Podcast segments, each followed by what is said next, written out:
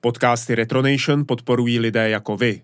Staňte se členy Retronation Army na Patreonu, dostanete se k podcastům dříve a čekají vás bonusová videa. Více najdete na patreon.com lomeno retronation.cz.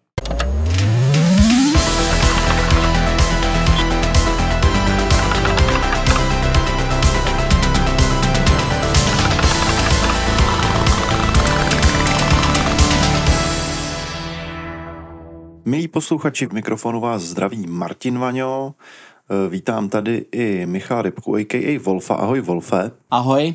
Tentokrát už e, završíme díl o miniaturizaci IT, o kapesních počítačích a budeme se bavit e, o, už o Windows kompatibilních, dostaneme se až do roku 2000 a budeme mít i nějaké vize do budoucnosti a diskuzi nad dalšími díly. Nicméně to sami uslyšíte a pustíme se tedy do toho.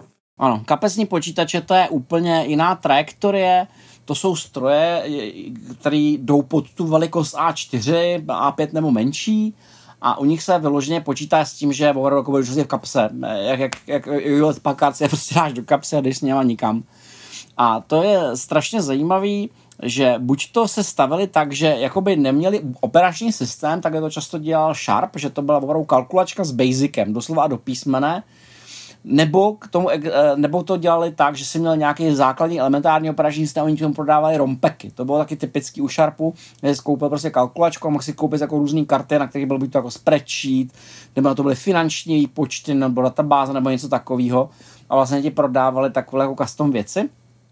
Eh, já bych řekl, že eh, musíme zmínit firmu Psion, kterou eh, nebudeme řešit, prosím vás, celou, jako občas se mi na to lidi stěžují, že ignoruju Psion, já ho neignoruju, já, ale je tak velký, že musíme věnovat nějaký samostatný díl. Rozhodně musíme zmínit jejich Site Organizer z roku 1984, což je jedno z prvních PDAček a je hrozně divný, tak jako na vejšku prostě, takže vlastně se nevím, cokoliv psalo jako divně, a i když jako na výšku a cokoliv se na něm psalo divně, tak se jako hodilo na práci do ruky, bylo velice populární, eh, obsahovalo toho jakoby hrozně málo, mělo to 8-bitový procesor 6301 a jenom 2 kg paměti, ale dalo se to rozšiřovat přes takový datapaky, že se to jako otevří takový šuplik a dal se do toho dát dvě karty a mohl si to rozšířit tu paměť. A tenhle ten formát se stal extrémně populární, ale jako opravdu extrémně populární a vlastně založil celou linii která, která vede k průmyslovým počítačům. Jako dneska se nosí typicky jako na ruce, ty, ty, ty průmyslové počítače, tak tady se to jako nosil v ruce, bylo to určené k tomu, že to držíš v, typicky v levé ruce a pravou ruku na to vkládáš data a později se proto byly i třeba moduly, které měly skenovat čárový kódy nebo něco měřit a tak dále. Prostě to je vlastně základ ty, ty trajektory těch průmyslových počítačů, přestože označovaný za základ PDAček. Já si teda myslím, že jako čistý PDAčka založil hlavně Casio, který dělal takový ty různý data, data organizery, prostě, což byl takový divný diáře, ze kterých se nedalo ani jako nic vyexportovat prostě, ale to nevadí. Za mě nejlepší byly kapesní počítače Sharp, které byly naprosto ikonický, jsou pro ty 80 ikonický, jako je Sharp PC 1450 z roku 85, Sharp kapesní počítače dělal vždycky dělal od roku 1980, zatímco Hewlett Packard dělal programovatelný ve svém ve svým vlastní polský notaci, to je taky na samostatný téma, tak Sharp se zvolil Basic, že je trochu neohrabaný, ale zároveň je to zajímavý, že to můžeš jako regulárně programovat něco a s grafikou třeba si můžeš pro to udělat hry a podobně. Běželo to opět na 8-bitovém procesoru Hitachi, který měl ani ne, no, no, něco, půl, půl, půl MHz, 576 kHz. 4 kg RAM to mělo a 40 KB ROM. Tam je strašně zajímavý, že u těch počítačů Sharp prostě vidí, že ty ROMky tam bylo typicky významně víc na začátku než ty RAMky, protože on to obsahoval ten mm-hmm. matematický software. Plus se to dalo otevřít a mohl si do toho strčit nějakou paměťovou kartu.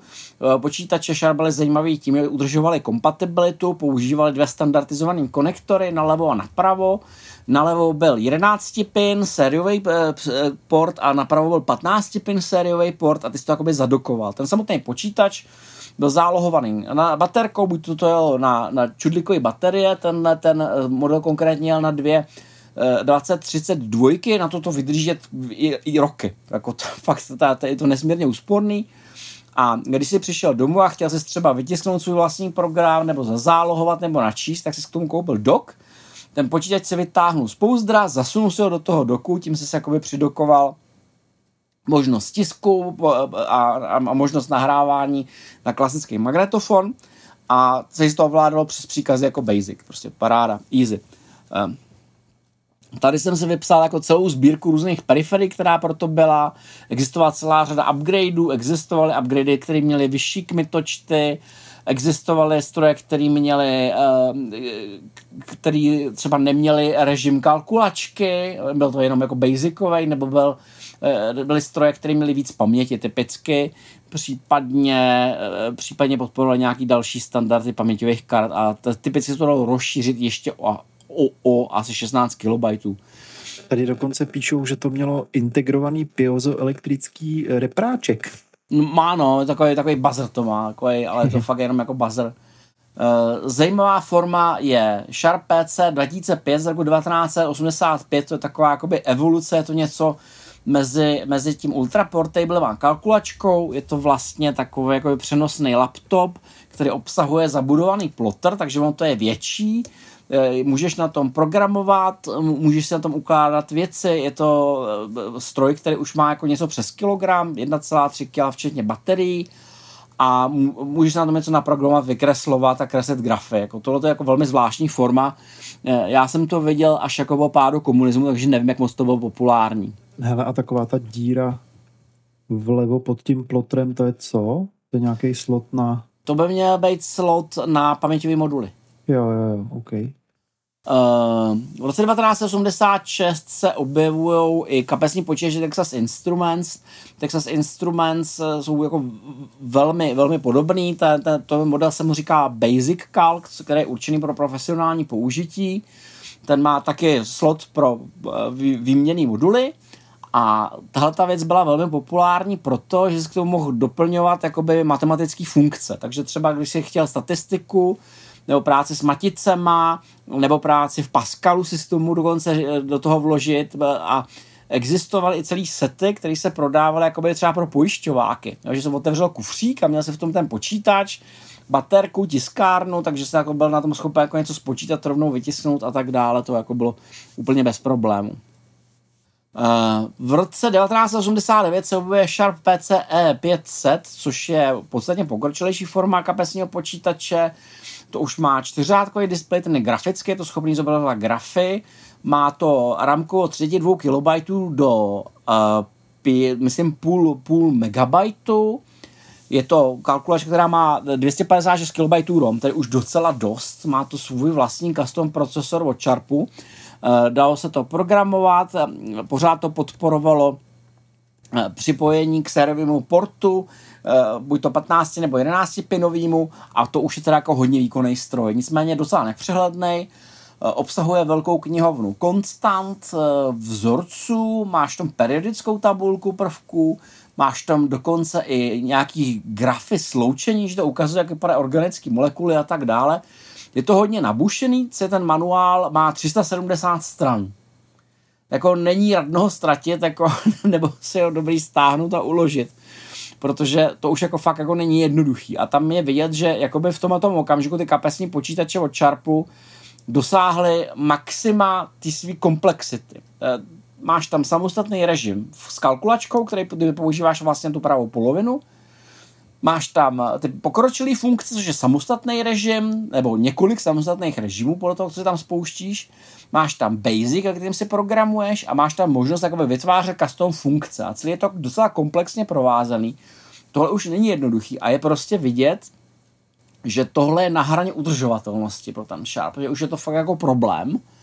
Takže tohle je jedna z takových jako vrcholných, vrcholných forem ty kalkulačky, Nicméně Sharp byl z začátku velice oblíbený jako školní kalkulačka, to si možná pamatuješ, to, jsme, to, to bylo i za socialismu, byly kalkulačky od Sharpu byly populární, ale jo, s tím, jo. jak rostla jejich komplexita, tak, tak zaprvé, zaprvé se prostě zakazovaly ty klasické basicovské, protože tam obsahá poznámky. Navíc tyhle ty už jako přímo byly vzorce, takže ta byla jako totálně zakázaná, to se nemohl vůbec používat a vlastně daleko víc šlo na ruku americkému školství Texas Instruments, kterým se jako podařilo jako prosadit, že dokonce jedna z nich je, jedna z nich je certifikovaná pro většinu testů.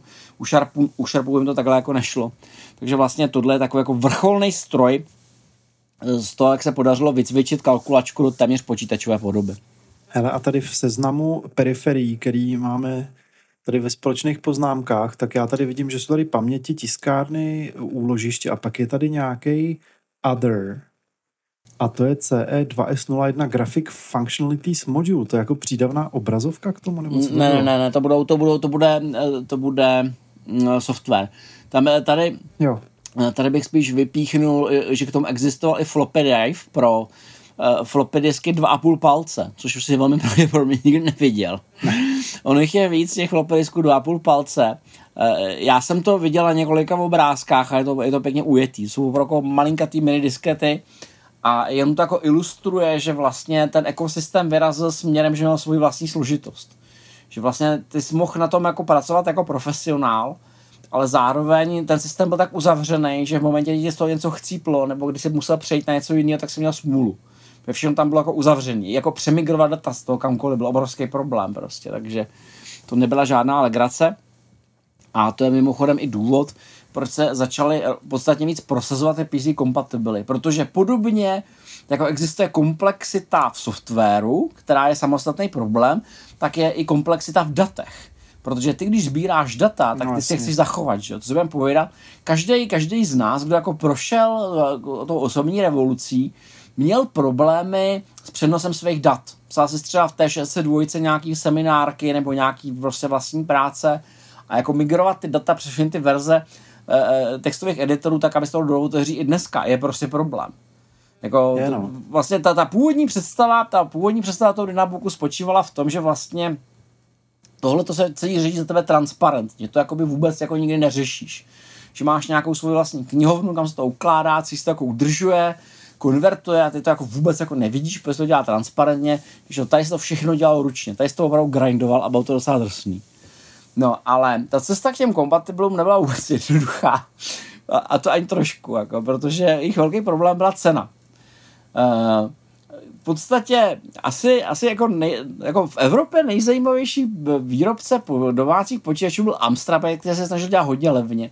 Těch Amstrad PC, tedy 15, myslím, že 1512 to byly, byly jako velmi levný, ale byly taky trochu zvláštně dělaný, že to mělo třeba vlastní tě, napájení bylo v monitoru a to vlastní tělo se k tomu připojoval. Bylo to jako hodně custom PC prostě, bychom dneska řekli. A jim se podařilo udělat jako velice, velice custom laptop pod označením PPC eh, 512 a PPC 640, což jsou vlastně eh, PC, který má eh, půl, půl mega, nebo 64 kilobajtů, a je to jeden z nejoriginálnějších strojů, který je absolutně crazy. Vypadá to jako takový bat, batoh na vejšku. Vypadá to jako takový úzký batoh na vejšku. Cože? Už to googlím. Když to jako otevřeš, tak prostě zjistíš, že to má velikost klávesnice, jako velikost full size klávesnice, prostě s numerickým blokem, se šipkama, úplně se vším prostě. A ta celá klávesnice překrývá ten vršek. V jeho š- pravý polovině je prostor pro dvě flopy mechaniky a v levé polovině je výklopný nepodsvícený displej. A tohle to je jako zdrojem jako velkého veselí u tohoto stroje, protože velký nepodsvícený displej Vypadá to hrozně cool. Vypadá to jak z nějakého retro, eh, to retro postapo z sci-fi. Ano. to hrozně cool. Ano, ano. Vypadá to velice cool s tím uchem, že jo, který na pevnokých se nedá oddělit no. prostě. A ta pointa je v tom, že ten, ten displej je to musíš napolohovat tak, abys jako na něm něco viděl, což je jako problém sám o sobě. E, A ty dvě flopy mechaniky mají svůj specifický problém. A ten spočívá v tom, že abys to jako mohl provozovat, tak jediný rozumný způsob je připojit to k zásuvce, protože alternativa bylo zapojit 10 alkalických baterií typu C. 10 prostě. Přičemž, a teďka přichází to úplně nejlepší. Uh, ty jsi nikdy nevěděl, kdy napětí v těch baterkách se dostane pod kritickou mez, dokážeš roztočit flopy mechaniku. Flopy mechanika je jedna z nejhorších věcí, to můžeš pohánět přes baterku. No jasně, protože to je elektromotorek. Je to elektromotorek, kterým dostáváš jako do, do pohybu prostě celou tu disketu a to je prostě problém. Takže prostě jako si měl Sofinu volbu. Buď to si saveoval málo a pak byla šance, že to vydrží, anebo si saveoval víc, aby si jako měl jistotu, že nepřijdeš o ty data a pak si to vybyl rychlejc. No ale zase díky tomu dostali šanci ty, eh, ty, kapis, ty chytrý kalkulačky basicový, protože ty vydržely. Já bych ještě pokračoval prostě. To je na tom to nejlepší, že prostě tam byl obrovský jako špalek vzadu pro ty baterky. eh, který ve finále nakonec byl dobrý jenom k tomu, aby se jako běžel, běžel s tím zapnutým strojem někde jako po budově a hledal prostě hledal místo, kam můžeš připojit do zásuvky, aby si nahrál data. Jako. Bylo to jako úplně ujetý. A když už to udělali takhle blbě, jak to mohli udělat aspoň víc, aby si na to mohl třeba něco přečíst. Jako. Je to jako hodně radikální myšlenka, že bys třeba na tom displeji něco viděl. Že chtěli šetřit chtěli šetřit prout, na pocícení to taky žere prout. No to, to právě ne, nefungovalo díky těm tři a půl palcovým disketám, protože zvlášť no. teda jako byly dvě, bylo, to bylo hodně crazy. Mimochodem ten, ten problém se opakoval i později, já jsem osobně měl uh, přenosný PC, který jelo na klasický tuškový baterky, myslím, že ho 6, a přestože jsem teda jako obětoval velké množství peněz za vyhledání jakýchkoliv kvalitních nabíjecích článků, tak jemu se stávalo, že prostě v určitém momentě to pod se dostal do úrovně, už to nerozilo hard disk. A to se jako fakt nechtěl, protože se byl prostě v pytli v tom momentě. To byl jako veliký, veliký problém. A dokonce u, u některých baterek se dělo to, že nedokázal rozjet hard disk ani jako najednou, že to ani nedalo jako nabutovat ta věc prostě na tom.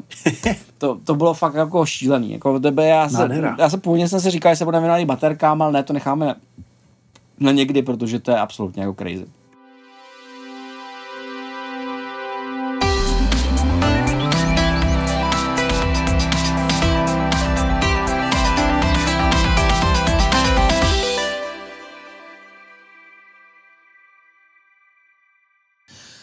Ta, tahle ta věc byla naprosto k ničemu. Eh, to byla absolutně jako slepá cesta, to nikam nevedlo. Kombinace jako desktopových součástek a baterek, když jako jich je 10, prostě, prostě nefunguje. A tak jsem začal říkat úplně jiný koncepty. Asi nejzajímavější je Atari Portfolio. Atari Portfolio bylo původně stroj, který vyvinuli Britové, který se jmenoval Deep Research, takže ještě zajímá, proč Atari Portfolio nevypadá vůbec jako Atari tak je to právě proto, že ho vyvinul někdo úplně jiný a tady ho uh, vlastně ten stroj jenom licencovalo a oni si udělali jako pseudokompatibilní počítač, který má 128 KB RAM a omezenou kompatibilitu s PC. Ten, ten display je menší než to, co dokáže zobrazit PC, takže vždycky z toho jako určitý okno. Takže veliký problém na tom jako provozovat jakýkoliv reálně kompatibilní aplikace a většinou se proto psali custom aplikace. Jedna z těch custom aplikací je velice známá, protože všichni známe z filmu Terminator 2, kdy John Connor přichází že k bankomatu, strkají do toho kartu vedoucí do Atari portfolia a tím hledá PIN nebo něco takového tam mají prostě jako zobrazenýho. Mm-hmm. A to je pravděpodobně nejpraktičnější aplikace, která na tom kdy jela. Protože ono to jako jede, jede na baterky a je to jako rostomilý a zřejmě si s tím schopen dělat nějaké jako strašně jednoduché věci, ale ta kom, omezená kompatibilita je gigantický problém, protože mohl si na tom provozovat jenom jako ROM a RAM karty, jinak si, když si tomu připojoval flopy mechaniku, tak to potřeboval rozšiřující prostě blok. Když si potřeboval připojit sériový nebo paralelní port, rozšiřující blok, bylo to prostě všechno prostě šílený. Prostě celý to bylo uložený prostě v rámce. Je to takový hybrid na půl cestě mezi uh, kapesním organizérem a reálným počítačem. Prostě je to takový jako fakt jako experiment a osobně si myslím, že to, to že se ho Atari pořídilo, je jako nijak nespasilo. Eh, já jsem si tady vypíchnul ještě jeden strašně zajímavý stroj, eh, který se mi podařilo náhodou sehnat, který se jmenuje AGC Power Sport z roku 1990. Jak jsme se bavili o těch přenosných počítačích, jako, jako, byl, jako, byl třeba, jako byla třeba ta Cambridge, tak eh, tohle je velmi podobný stroj, ale v podobě PC. To je opravdu PC kompatibilní stroj, který, je, eh, který normálně na tom běží standardní software a vypadá to jako přenosný, přenosný. Uh, bootuješ to domény, kde máš kalendář, kalkulačku, hodinky, můžeš to nabootovat do DR-DOSu, má to, má to v sobě nějaký hard disk, je to schopný fungovat na 8 baterií typu C, což je ale jako tak jako docela velký počet a jinak je to prostě zajímavý stroj tím, že prostě má konektor na 12 V jako dnešní harddisky. Takže si jenom připojit prostě harddiskový konektor a on to jede. A je to vlastně standardní XT s nepocvícím displejem a s takovou jako zvláštní klapkou, kterou to jako přikrýváš. Je to fakt jako unikátní, unikátní mašina. V roce 1991 se objevuje jedno z prvních opravdu použitelných kapesních písíček od Hewlett Packard. Podle mě to je taková jedna, jedna z labutích písní těchto originálního výzkumu Hewlett Packard, které oni v té době eh, experimentovali hodně s PC, které byly schopné být buď to kapesní, anebo, nebo jeli z, z SSD disků. Ten stroj se jmenuje HP95LX a je to mimořádně úspěšný stroj, ten je velice, velice populární, dodnes je populární. Uh, toho zhruba půl milionu kusů, je to kompletně MS-DOS 3.2.2 kompatibilní, má to eh, ramku, kterou můžeš dělit jako mezi úložiště a tu hlavní ramku, nebo to můžeš doplnit paměťovou kartou. Eh, rozlišení je, je to právě textová obrazovka, rozlišení se tomu říká quarter CGA, to znamená, že to prostě není celý CGA, ale jedna obrovská výhoda, nebo dvě obrovské výhody, které to má, je, že kromě toho, že to jede na toškové baterky, tak to má uh, PC MCI kompatibilní slot, takže to můžeš rozšiřovat jako standardníma kartama, to je velký plus. A druhý velký plus je, že má RS232, který podporuje plnou signalizaci včetně 12 V. Takže to je, do dneška velice oblíbený stroj mezi technikama. Když tím potom potřebuješ se prostě připíhnout nějaký mašině, která má jako detekci přes RS232, tak na to mají nějaký aplikace, s tomu prostě připíchneš a díváš se na to. A mimochodem se prodávali ještě před nedávným repasovaný, že si dělali repase. Ovšem, daleko populárnější byly nástupci HP 100LX a HP 200LX, který jsem si teda pořídil i já. A ten prodával až skoro do roku 2000 a tohle to je stroj, který už je plně kompatibilní s PC a CGA, má rozlišení CGA, je to furt jako monochrom, nepodsvícený, ale už má jako plnou grafiku, takže na tom se dají dokonce i hrát hry. Můžete se na YouTube podívat, jak na tom lidi hrajou hry, jako fakt se na tom reálně dají hrát hry. A ten procesor je 80186 na 8 MHz, jedna, jedna z mála reálných aplikací, kterou jsem kde viděl s tím, tím procesorem. 80186 jako není úplně typický procesor.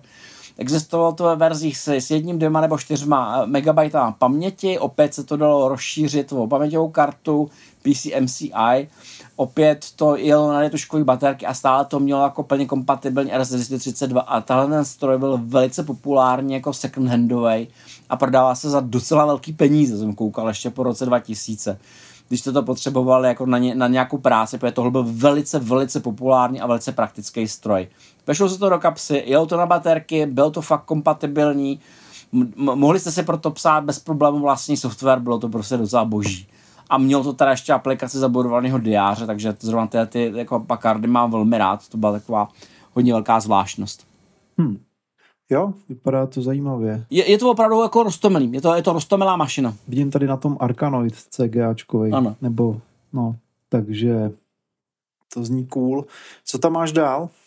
Potom jsem si tady dal ještě takovou zvláštnost, kterou jsem si tady nechal z dob, kdy jsem, kdy jsem sledoval ty dějiny eh, čteček Ainkových a to je Sony Data Discman z roku 1992 protože všechny ty počítače, o kterých jsme se bavili předtím, sdíleli jeden základní problém a to byla velice limitovaná paměť. Jako u toho posledního, když jsme už skoro roce 2000, jsme pořád, pořád na 4 MB RAM, toho vážně není moc. A Sony se zabývalo myšlenkou opravdu udělat udělat jako přenosný zařízení, na kterým můžeš reálně číst knihy a nejenom jako je číst, ale ideálně doplnit nějakým multimediálním obsahem. Takže oni vlastně vyvinuli Sony Data Discman v roce 1992, byla to první široce prodávaná čtečka elektronických knih. Prodávalo se to teda jenom v Japonsku a v USA.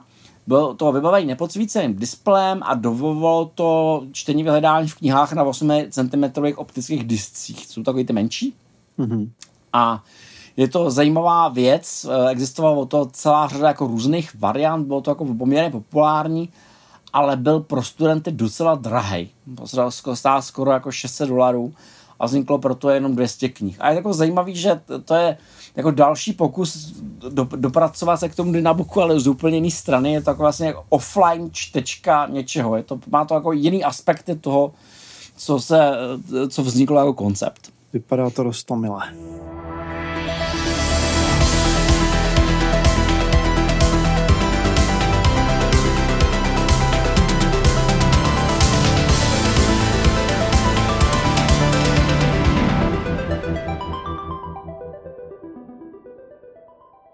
Předplaťte si Retronation.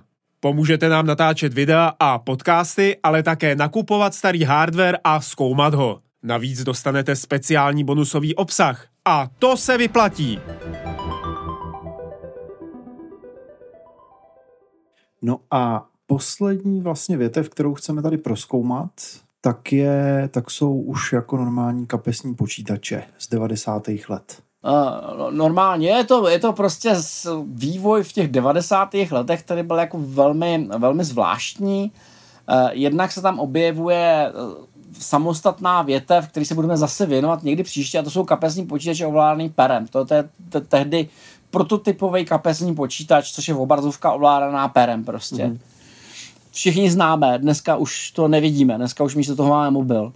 Um, potom jsou to průmyslové pracovní počítače a potom jsou to takzvané superkompaktní PC compatibility. Uh, opět se musím vrátit k firmě Psion, která vyrobila v roce 1993 nesmírně populární počítač Psion Series 3A. Je podobný velikostí tomu Packardu, ale šel to úplně jinak, uh, protože Uh, už, v, už vlastně v roce 1991, když začali tu sérii 3, se rozhodli udělat efektivní bateriový počítač, což znamená, že obětovali PC kompatibilitu přes operačním systémem Epoch a na, udělali proto velice úsporně napsaný aplikace, prostě jako, jako, jakoby Office, je tam, je tam kalkulační program, psaní poznámky, může se to i programovat a tak dále. A je to docela populární, na evropský počítač rozhodně, prodali to 1,5 milionu kusů. Eh, jelo to na NEC eh, V30H na 7,68 MHz, čili to vlastně bylo binárně kompatibilní, to je eh, jako, je, to, je to binárně kompatibilní s PC a ten operační systém je prostě jiný. A oni to napsali tak, aby to bylo efektivní, aby to jako fungovalo, jelo to na tuškový baterky, připojilo se to k PC přes svoji vlastní aplikaci, přes RS232 a mělo to dvě takové otevírací bočnice, kam se daly stakat paměťové karty, které pokud nebyly kompatibilní vůbec s ničím a byly jako hodně drahý. Na tom jsem v té době vydělával. Ten, ten stroj byl docela populární. Já jsem teda na něj jako spousty chvály, například na to, že když se ho otevřel, tak on se jakoby napolohoval do takové otevřené polohy, rozesunul to pouzdro v zavřený stavu, vypadalo jako pouzdro na braille, když to otevřel, tak se to jakoby vohnulo, vyla z toho nožka, ten displej se jako nakonec, takže to mělo takový jako líbivý tvar. Bohužel, to byla mechanicky naprostá příšernost, takže prostě stačil jako relativně malý pád na to, aby se to kompletně rozpadlo, a nebo i po nějakém úderu se ti mohlo stát, že se jakoby vykřivil osičku prostě v jednom z těch kloubů a pak se to časem rozlomilo. A podle mě dneska jako po těch letech je vysoká pravděpodobnost, že se rozpadnou úplně všechny, protože ty plastové klouby byly stavěny jako velice úzce a v té době jsme bohužel najeli takový temný éry notebooků, kdy se dělaly samonosné plastové notebooky, kde se všechno montovalo přímo do plastu a věřilo se tomu, že ten plast to udrží. A bohužel teda po těch 20 letech se jako mění na prach. Takže eh, zatímco všichni se obávají existence plastů prostě v biosystému, tak já si pak říkám, že se to všechno velice rychle rozpadne, jako, protože vidíme, jak se to mění na prach. Mimochodem, eh, když se o tom bavíme, tak jako podobný průšvih, jako byl v 90. letech eh, ta, ta plastová mánie, eh, jsme měli vlastně i před deseti lety, když vznikaly takový ty jako sametový plasty, to pamatuješ? Ty sametové uh, plasty, ty, ty nadutek příjemný plasty no. Eh, se vyznačují tím, že po relativně krátké době se z nich začne uvolňovat měkčidlo, že začnou být oslizlí, jako vyloženě prostě jako ja. jsou, od, jsou otřesný, odporný, oslizlí, já je bohužel používám a jako furt jako máme hlavně na myších od Razerů, Mm-hmm. A e, jediný způsob, co se s ním schopen dělat, je, že to pravidelně sypu pudrem prostě. Že to prostě opudruješ, aby to jako nasáklo do toho a pak se to jako otře, ale ten povrch je příšerný. Takže ono se to jako potí, jo, nebo co? Jo, ano, ano, prostě to je to jako ten čas, čas a jako i pokojová teplota stačí na to, aby se jako to měkčidlo dostalo z toho materiálu ven a mění se to jako v něco, co připomíná bahno, vypadá to oslizle, vypadá to otřesně. Takže prostě stroje z té doby budou pěkný jenom na fotkách prostě. Já bych jenom za environmentalisty poznamenal, že to, že se plast promění v prach, neznamená, že je vyřešený a pojďme dál. No, a co se s tím stane dál, to nevím, ale vím, že prostě jako sbírka se obrací v prach, prostě nedá no, se vůbec nic dělat. Tak to no. každopádně. E, nicméně aspoň teda jako v, v roce 1995 se byl psán Workabout, který jako byl navržený, navržený solidně, jak jsem říkal o tom původním Organizeru, jestli to držel v jedné ruce, tak ten Workabout je prostě navržený vyloženě pro uh, takové průmyslové aplikace, je takový hodně odolný, prostě udělal z masivního plastu, byl určený pro provoz od minus 20 do 60 stupňů, do, mohlo to jako zmoknout a tak dále. Bylo to navržený poměrně jednoduše, osadil si to svýma programa podle potřeby a vlastně třeba, třeba podělení republiky, když ještě fungovaly celníci, tak oni jako běžně nosili na skerování pasů ty, ty, ty, ty workabouty. Jo, jo. To byl jako oblíbený policejní stroj. Já si to pamatuješ, že se do zahraničí vytáhá takovou věc. Já na to tady koukám, jo. Já si to vždycky vygooglím, ten obrázek a to je takový ten, takovej ten vypadá to trošku jak, že tím jde zabít člověk, že to je takový Ano, ano, ano, mini, to, jako, je to masivně, to, je to velký, vlastně no. to bylo určený pro prakticky celodenní provoz v ty, pro ty jednotlivé aplikace. A byla to taková jako jedno, jedno, jednoduchá, jednoučelová průmyslová mašina, která byla nicméně velmi spolehlivá, odvedla svoji práci a já si myslím, že to je takový jako pěkný příklad toho, jak má vypadat mm-hmm. povedený průmyslový počítač, pro který si napíšeš vlastní program a prostě kašleš na zbytek světa, zbytek světa tě nezajímá, prostě děláš si na tom to svý a hotovka. Je zajímavý jenom teda, že ti do toho skáču, že to pracuje v teplotách od minus 20 do 60. To je daný tou izolací.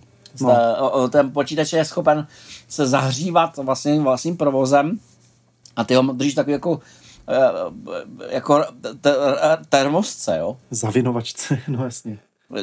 Celý ten proces, vnitřek se prostě ohřívá sám, ale zároveň jako nemá tak velký ztrátový výkon, aby se to upeklo v tom horku, což je důležitý. No. Jasně.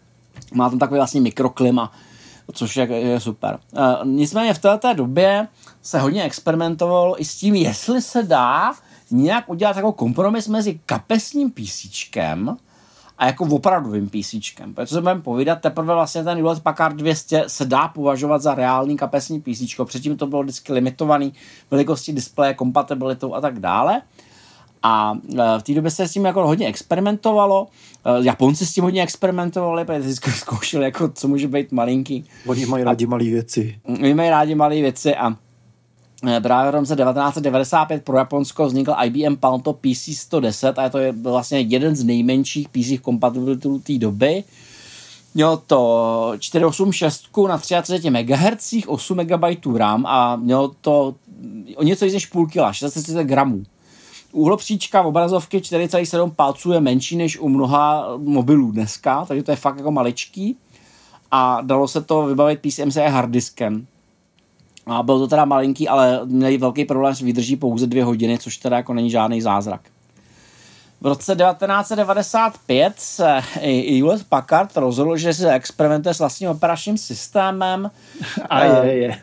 Protože oni sice jako měli ty PC kompatibly, ale věděli, jako, že to není úplně ono a tak si myslím, že to není jako jejich původní stroj, že to, že, že to jako pořídili, nějaký startup, který začali prodávat stroj, který se jmenoval HP OmniGo 100 a ono to trošku připomíná, ty první PC compatibility a můj ty bože, jaké zklamání zažili ti, kteří se ho koupili. V domění, že si kupují PC compatible, protože tohle bylo vybavené operačním systémem GEOS, který potom jako známe z kapesních počítačů Palm, to byl jeden z těch prvních a tady ta věc byla postavená tak, že někoho dopadla geniální idea, že udělají něco, co zároveň bude jako počítač ovládaný perem do ruky a zároveň to bude jako počítač s klávesnicí. Takže udělali oboje. Bylo to větší než obě ty věci dohromady a méně praktické. Uh, aby, aby to jako fungovalo v obou režimech, to znamená jako na ležáka i na stojáka, tak tomu udělali pro jistotu čtvercovou obrazovku, aby jako nemuseli přepisovat ten software. Takže když se na to koukáš v tom rozloženém stavu, tak to je jako dětský počítač. No. je, je, otevřeš to, má to klávence a čtvercový display. Děsivost prostě. A ještě existují nějaký hodinky HP01, který se v souvislosti s tím jsem tady vygooglil, to jsem asi... To asi a HP01 to je mnohem starší, to je jako, to, jo, to, to, okay. to, to, to, jsme jako někde úplně jinde. Hodinkám se budeme věnovat taky jinde, tohle to... Tak nic, je, je, no, je v tom, že oni jim to rozjeli, Eh, reakce na to nebyly dobrý, ale to, co je důležité, je, že tam vlastně používali systém jottingu, takový ty zjednodušený znaky. A to mě vždycky rozesmě, když si vzpomenu na to, že vlastně v roce 68 už jako bylo rozeznávání toho, to tištěného písma funkční, ale v roce 1995 se vracíme k jottingu, protože je taková zjednodušená forma, aby se, aby se tomu, jako, tomu stroji to rozumělo líp. Ale on to trošku souvisí s tím, že vlastně ten procesor, který to používalo, byl, byl vadem VG 230 na 14 MHz, což byl Intel 8086 na 14 MHz, takže to byl stroj tak jako bratru 15 let zastaralý, prostě řekl bych no nevhodný. Jo. Pro práci grafiku. Celá ta věc byla líná jak mrcha, bylo to, bylo to děsný prostě. Ten, kdo si to koupil, ten litoval, litoval dny i hodiny.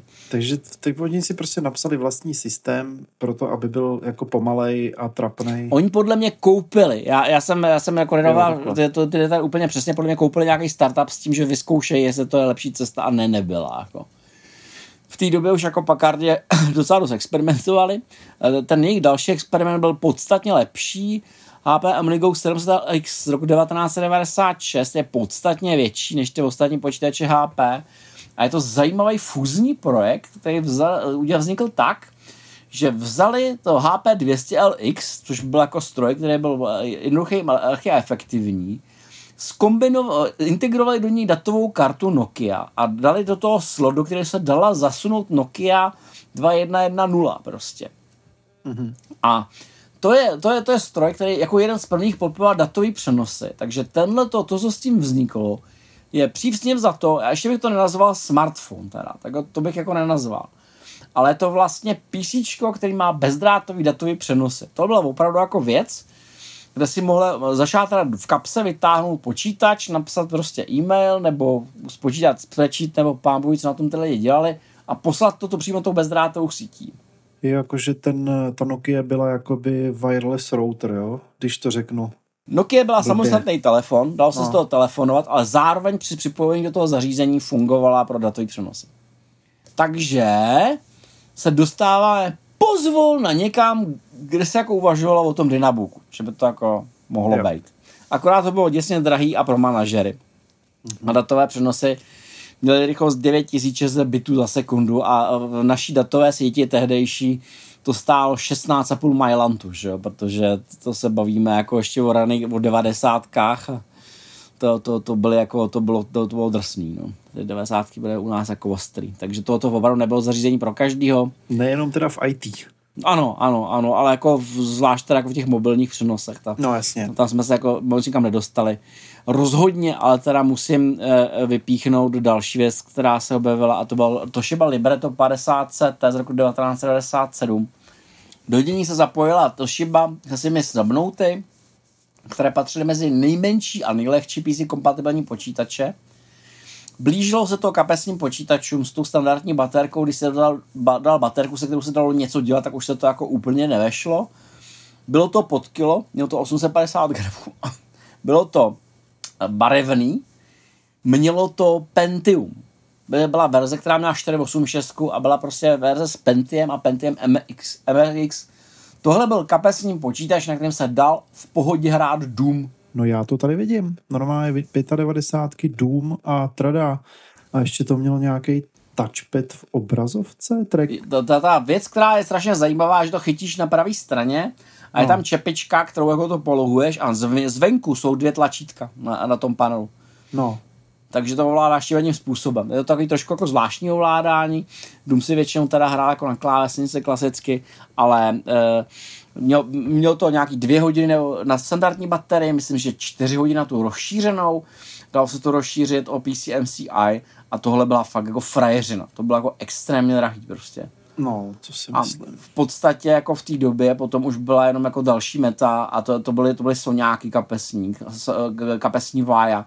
A u toho se pozastavíme někdy jinde, u těch jako hodně frajerských PCček. Já jenom zmiňuji, že proto by to, v té době už to existovalo. Pro 1997 máme plně mobilní, téměř kapesní počítač s barevným displejem, na kterém se dá hrát Doom.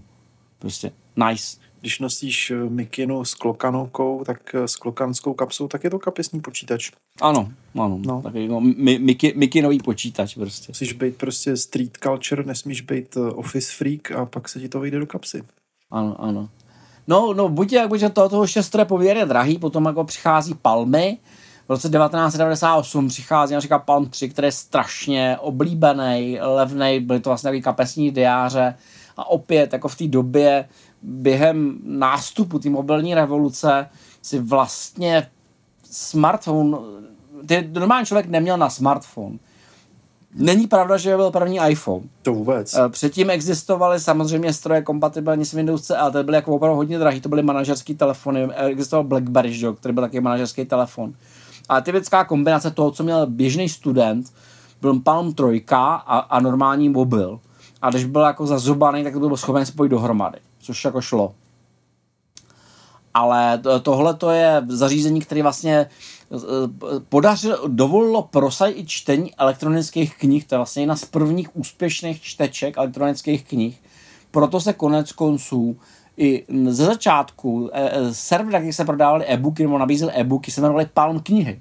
No, já si myslím, že to bylo právě synonymum pro jako kapesní počítače lomeno čtečky knih, ten Palm na konci 90. let. Palm byla firma, která prodávala kapesní počítače, Palm no. Computing, která byla no. spoustu palmů prostě. Ale že, že to jako bylo takový něco jako lux, jo, že to málem bylo jakoby... No, jako nedostali se, nedostali se až do takovéhohle povědomí prostě, ale jako bylo to close, bylo to close, no. byli velmi, velmi close. Nutno podotknout, že měli velmi šťastnou ruku, protože to sadili procesorem Motorola Dragon Ball 68328 na 16 MHz, což byl dostatečně rychlej procesor pro toto použití. Takže to jako nezdílelo ty, ty vady těch ostatních. Ne, nežralo to moc proudu, vydrželo to dlouho, nestálo to velký prachy, mělo to slušný procesor, dalo se tam volitelně zapnout podsvícení a dali se na tom čísle knihy prostě, co potřebuješ víc, že? Musíš se naučit ten jotting, musíš se naučit ty, psát ty značky prostě, ale jako dalo se to používat a bylo to docela oblíbený. A e, ještě, když se tak dívám do těch posledních věcí, které jsou zajímavé, e, jsem si tady vytípl Jornadu 820, kterou jsem musel, protože jsem ji taky používal. 820 vypadá jako PC kompatibilní subnotebook, ale je to vlastně pokus využít Windows CE na formátu běžného notebooku s tím, že se měla kombinovat výhoda Windows CE, je nenáročnost na procesor, s výhodama Subnoteu. Znáš, že to má normální klávesnici. Prostě máš mm-hmm. podsvícený display, vypadá to jako normální notebook, můžeš tam psát poznámky. Má to trackpad. Vydrží 10 hodin na baterky, very nice, prostě s 15 s baterkou 15 hodin, to je opravdu jako docela dobrý a bude, bude to fungovat. Máš PCMC kartu, můžeš použít extra compact flash, máš výstup na monitor, prostě zní to strašně dobře. Bohužel je tam problém, aha, jaký? Cena. No. Ne, že to je z toho plastu někýho. Ani ne, a to ani ne, jako to by, jako, to by se ještě dal překousnout. Nechávám se podat. Windows CE. Windows CE. Windows CE. Microsoft se prostě ukázal, že je největší nepřítel sám sebe. Prostě kromě toho, že málem sám sebe zničil v browserových válkách, tak vymyslel tohleto. A já musím říct, že mi prostě přišlo neuvěřitelný, že firma, která kontroluje trh eh, s, s operačními systémy a s Officem, je schopná udělat takhle nekompatibilní operační systémy a takhle nekompatibilní Office. No, protože spousta ceřinek a pravá ruka neví, co dělá levá. Přesně tak, přesně no. tak. A výsledek byl takový, že já jsem s tím experimentoval v té době docela dost. Stálo mi to docela peněz, protože já jsem chtěl něco jako Dynavook. Já intuitivně chápu, proč jsem ho chtěl, že jo? Protože jsem chtěl mm-hmm. pracovat jako na cestách. A tohle přišlo jako dobrá alternativa, ale bohužel v praxi to fungovalo tak, že když si editoval ten samý dokument na střídačku prostě v normálním Officeu a v tom jejich Officeu, tak prostě ti to kompletně domrvilo všechny formátování. A do dneška má jako několik dokumentů, kterých mám vážný podezření, že to v sobě někde v hloubkách toho třesního formátu Ukrývá ještě pronáší jako špatný tagy. Jako. Jo. Hele no, tak to trvalo prostě, kolik jim to trvalo, 30 let, než to nějak jako zvládli tu kompatibilitu všech těch, že to konečně už jako... To, to, to je neuvěřitelné. Já jsem no. prostě, e, e, jako to, to je jedna z věcí, já když jsem jako přemýšlel o tom, co říkal Alan Kay, tak jako je to, je to prostě vítězství technokracie, absolutní disrespekt k uživatelské práci a datům. to, to se nedá popsat jinak, jako, protože to, ty bys prostě řekl, že když někomu nabízíš takhle konzumer řešení, tak řekneš, dobře, tak nám třeba nepojedou na tom skripty, ale vymyslíme to tak, aby jako ten formát zároveň jako toleroval jejich existenci a zároveň neměnil prostě. A oni to mhm. nejsou schopni odladit, když to je jedna firma. No, dobrý. A ještě tam máme ten IBM Transnote. Ještě tady mám takovou jako jednu poslední věc, kterou jsem si sem uh, vypíchl a to je strašně unikátní věc, kterou bych děsně rád někde sehnal, ale asi neseženu a to je IBM Transnote, to je vlastně... A to hodně připomíná ten, ten uh, Dynabook. Hodně, hodně. A uh, hlavně, hlavně je to takový jako hravý, protože ty máš zároveň laptop a zároveň máš zápisník, který ti dělá digitální kopy. To znamená, že co si tam jako píšeš, když to vzniká digitální kopie těch poznámek a zároveň to, hmm. uh, zároveň to laptop. Ovšem teda IBM se povedlo jako triple combo, protože udělali něco, co je zároveň nemoc praktický, zároveň je to pomalý, protože to bylo v roce 2001 na Pentium 360 MHz, to jako ne, nebyl Jasně. žádný jako megatrhák. A zároveň je to příšerně drahý, protože to stálo 3000 dolarů. Vypadá to hodně draze, no. Vypadá to hodně draze prostě. A co se budeme povídat, jako... Uh, tohle už, tohle už byl jako problém. Tam prostě bylo, bylo, bylo prostě vidět, že se blíží éra, kdy všichni se vrhnou po té levné azijské produkci, která všechny smete a to se nakonec taky stalo. Že? Hmm. Protože IBM nakonec se prodala Lenovu a Lenovo teda vyrábí stroje v úplně jiný kvalitě, než když se vyrábila IBM. IBM oživíš i dneska, prostě u, u Lenova má jako vážné pochyby, že to vydrží tak dlouho. Jako. Hmm.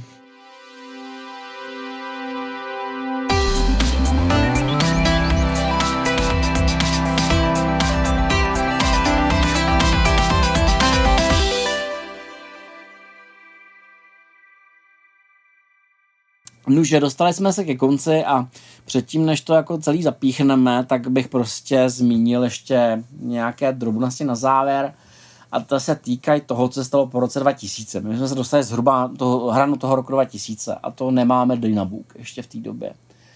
Nicméně to, co je strašně zajímavé, je, že tahle ta forma počítačových technologií pro, prošla velice divokou evolucí, to, že jsme se bavili o 20 let, a ta dneska skončila, nebo dopracovala se do bodu, kdy dneska v podstatě asi za vítěze celé ty evoluce můžeme označit mobily, které jsou e, jako asi nejblíž, když teda jako na rozdíl od toho, co chtěl Alan Cage se použít k něčemu úplně jinému, on to i jako zmiňuje, že prostě oni, oni toužili po zařízení, který tě povede ke zvědavosti a k tomu, že ho budeš používat na svý vlastní projekty a budeš jako zkoumat, budeš si s tím dělat, co chceš.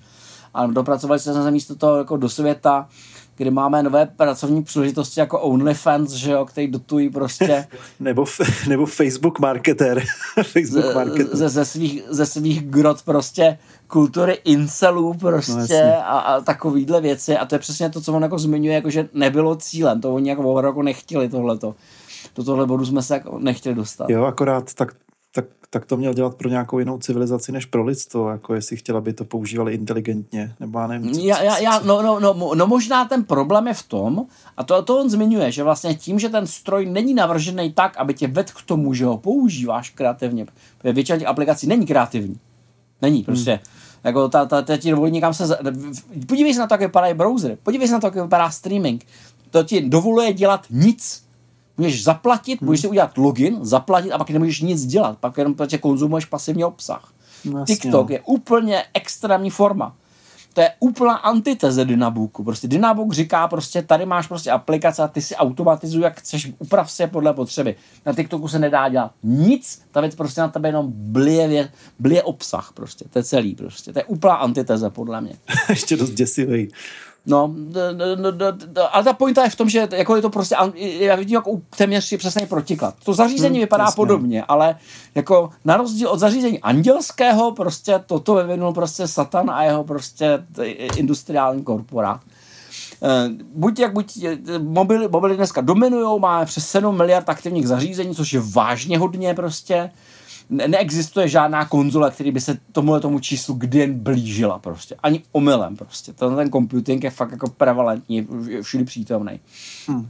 Vznikla řada, řada meziformátů, na který se možná někdy podíváme, ale jsou v podstatě mrtví, jako jsou Einkové čtečky. O těch můžeme říct, že dneska jsou prostě... To je co?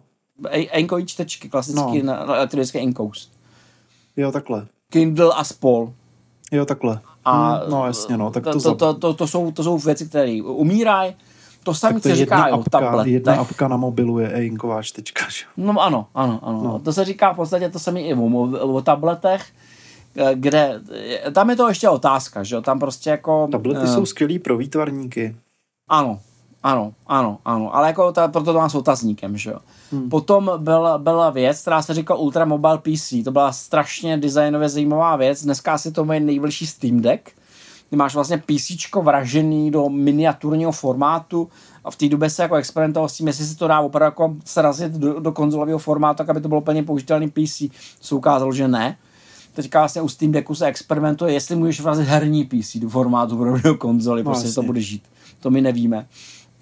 A potom máme živé a funkční ultrabooky, které mají prostě spousty výhod. A co si budeme povídat, eh, já jsem si ve slevě před půl rokem koupil od Asusu jeden z ultrabooků, který má kilo, má 15 hodin výdrže, bezdrátovou konektivitu a ten se dá použít prakticky všude, takže se jako tím use casem skoro blíží tomu Dynabooku. Akorát nemáme furt ten software na to. Akorát je to prostě notebook. No jasně. Plus nemá to ty aplikace. Když se, když se vedla diskuze právě, eh, jeli přednášce o tom, jestli se už u Dynabooku, tak Alenka je řekne, ta, ta, ta logika ovládání je úplně jiná, představuje si to úplně jinak. Je to, to, co máme my, je vysoce přenosné PC, ale není to prostě to, jak si oni představovali, že se s tím bude pracovat. Ani trochu prostě. To, co se teďka odehrává, je konvergence směrem k Ultrabookům, kdy vlastně minimálně Apple se intenzivně snaží spojit dohromady ty ekosystémy stolních počítačů, tabletů a, a mobilních telefonů kolem velmi podobného procesoru, aby měli vlastně stejnou kódovou bázi, aby se to dalo snadno přenášet. Tam u nich tu tendenci vidím. Hmm. A e, objevuje se určitá změna doktríny, když už jakoby se nehraje úplně o absolutní výkon, ale ten výkon na watt, minimálně u těch přenosných zařízení. S tím, že i ty počítače, laptopy, ale i PC přijímají tuhle tu tu tezi. To znamená, že použije třeba agresivní nízkonapěťový eh, stavy. To znamená, nepoužíváš eh, CPUčko, tak se z větší části uspí. Prostě to, co se předtím nedělo, že jo? Předtím jsem měl jako high-low stav, byl si rád, jako dneska máš jako těch stavů milion. Ta věc je schopná se částečně napájet a částečně vracet daleko, daleko efektivnější. Uh, u PC se o konvergenci mezi mobilem a Eh, PC pokoušel Microsoft s jejich Windows 8 RT a eh, s jejich Windows Mobile, to se to jako úplně podělali, to dneska už můžeme říct celá otevřeně, to se jim vůbec nepovedlo. Eh, Apple se o to snaží a možná uspěje, co my víme.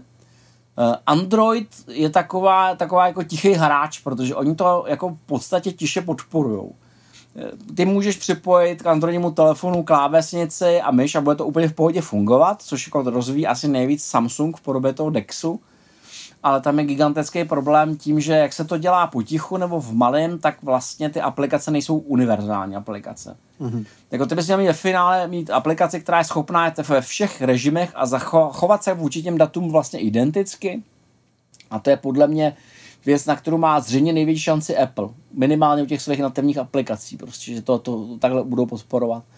Ale jinak je to jako docela velký problém. A jak říkám, jako se na tom vylámal zuby a ten, to není jako chudá firma. Prostě u nich jako rozhodně nemůžeme říct, že by na to neměli prostředky.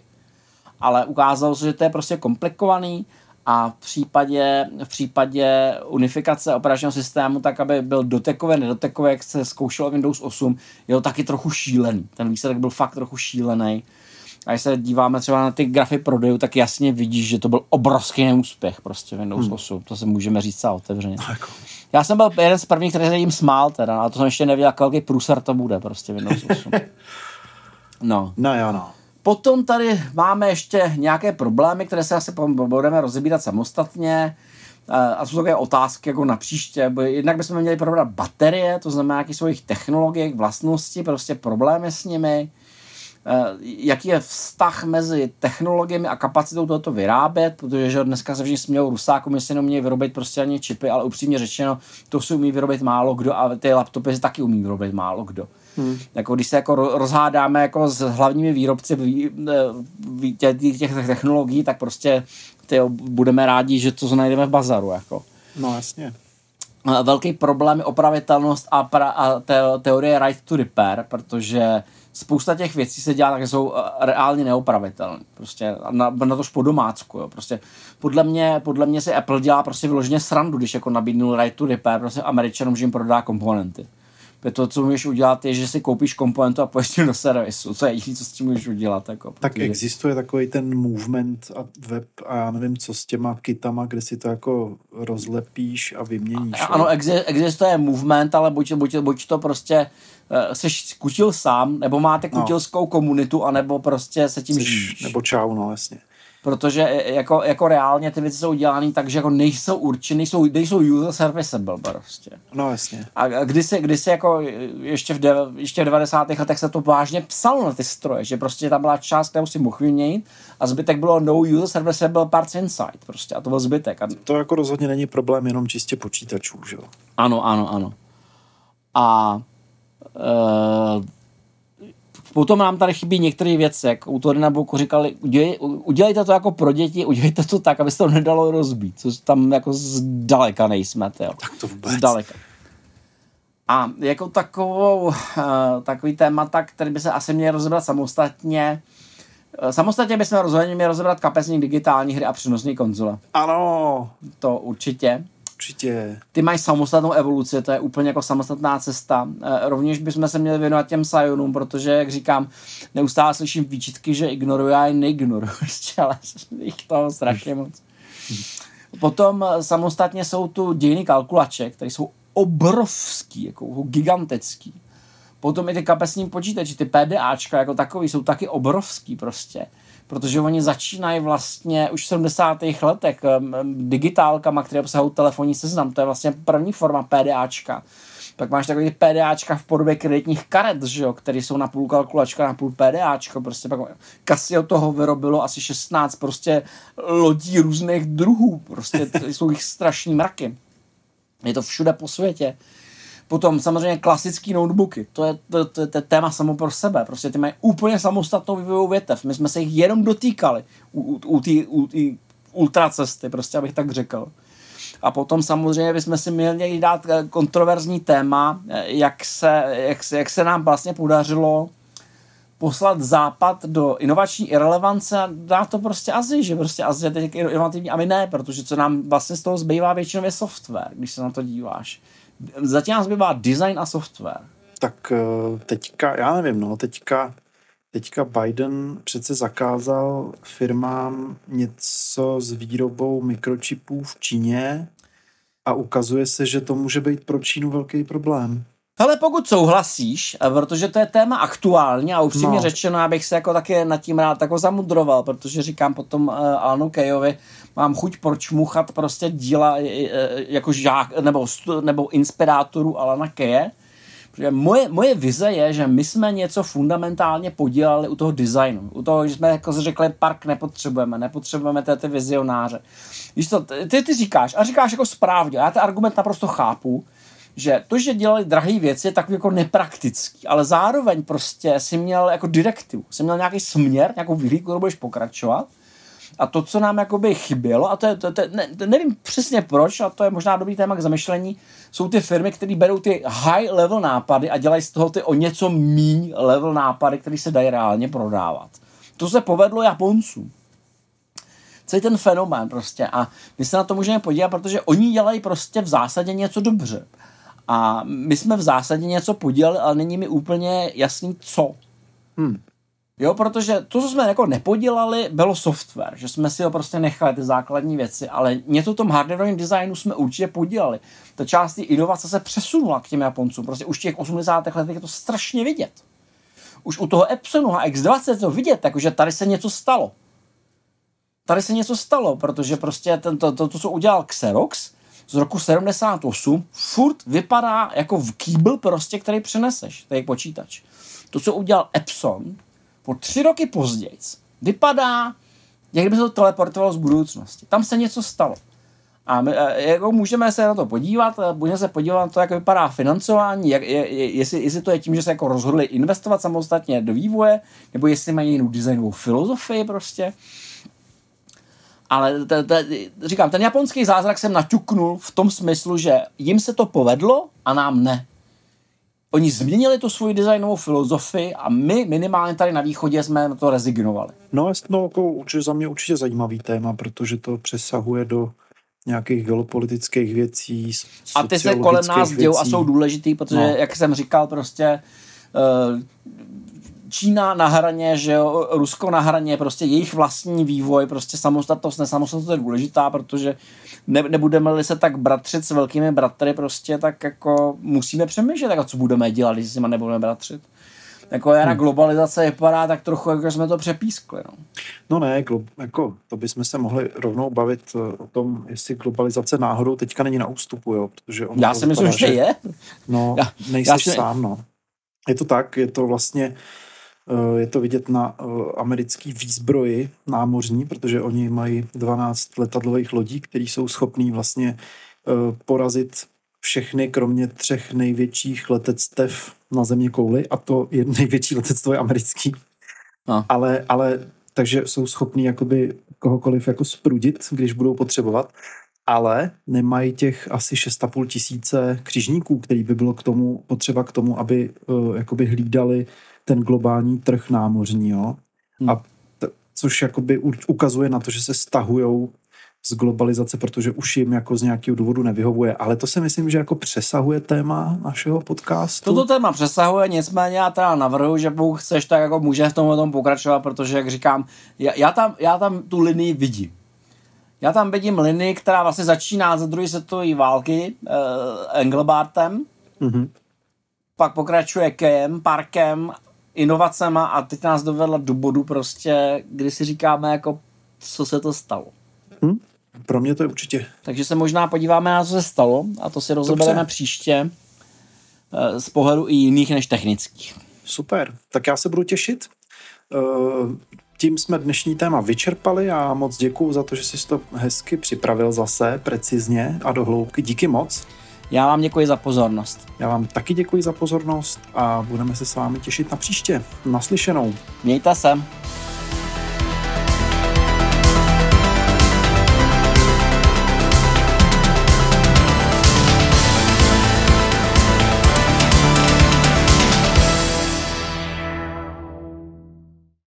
Děkujeme, že jste doposlouchali až na konec. Udělá nám radost, když nás ohodnotíte ve vaší podcastové aplikaci nebo nám třeba napíšete recenzi. A nezapomeňte, Retronation to nejsou jen podcasty, ale také pravidelná videa o starých hrách. Podpořit nás můžete na Patreonu.